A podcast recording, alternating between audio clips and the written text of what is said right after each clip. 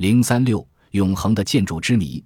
金字塔的建造是一项庞大的工程，所需石料仅大金字塔一座就达六百多万吨，平均每块石头重达二十五吨，最大的石块重达二百五十吨。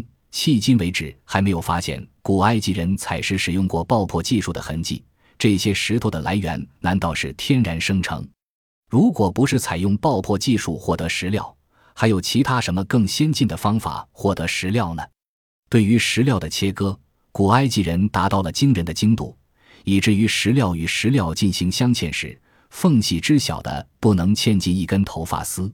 难道仅仅只靠手工工具？金字塔是怎样建成的呢？没有人知道，没有任何一个工匠、任何一个祭司、建筑师或者法老就金字塔的建造留下哪怕只言片语。这座建筑物成为一个永恒的谜。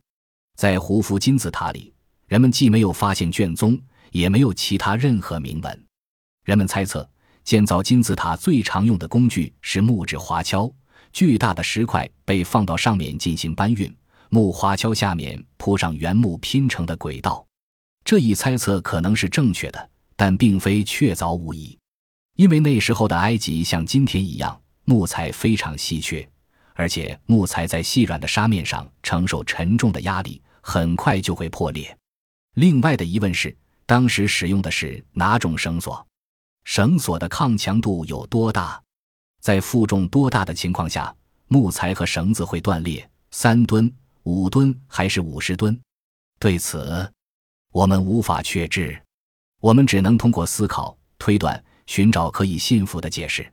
迄今为止，最合理的解释是坡面装卸构筑说，金字塔的建造者也许非常简单。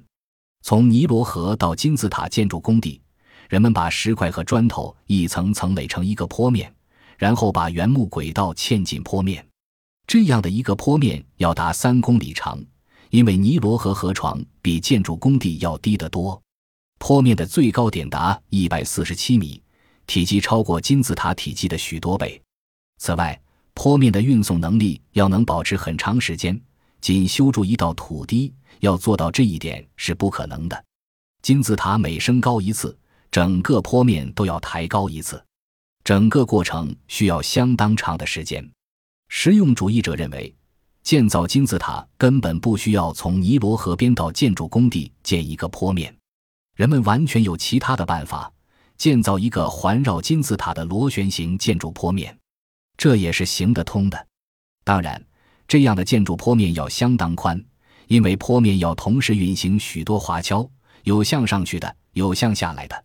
最终，螺旋形建筑坡面的体积也要达到金字塔体积的许多倍。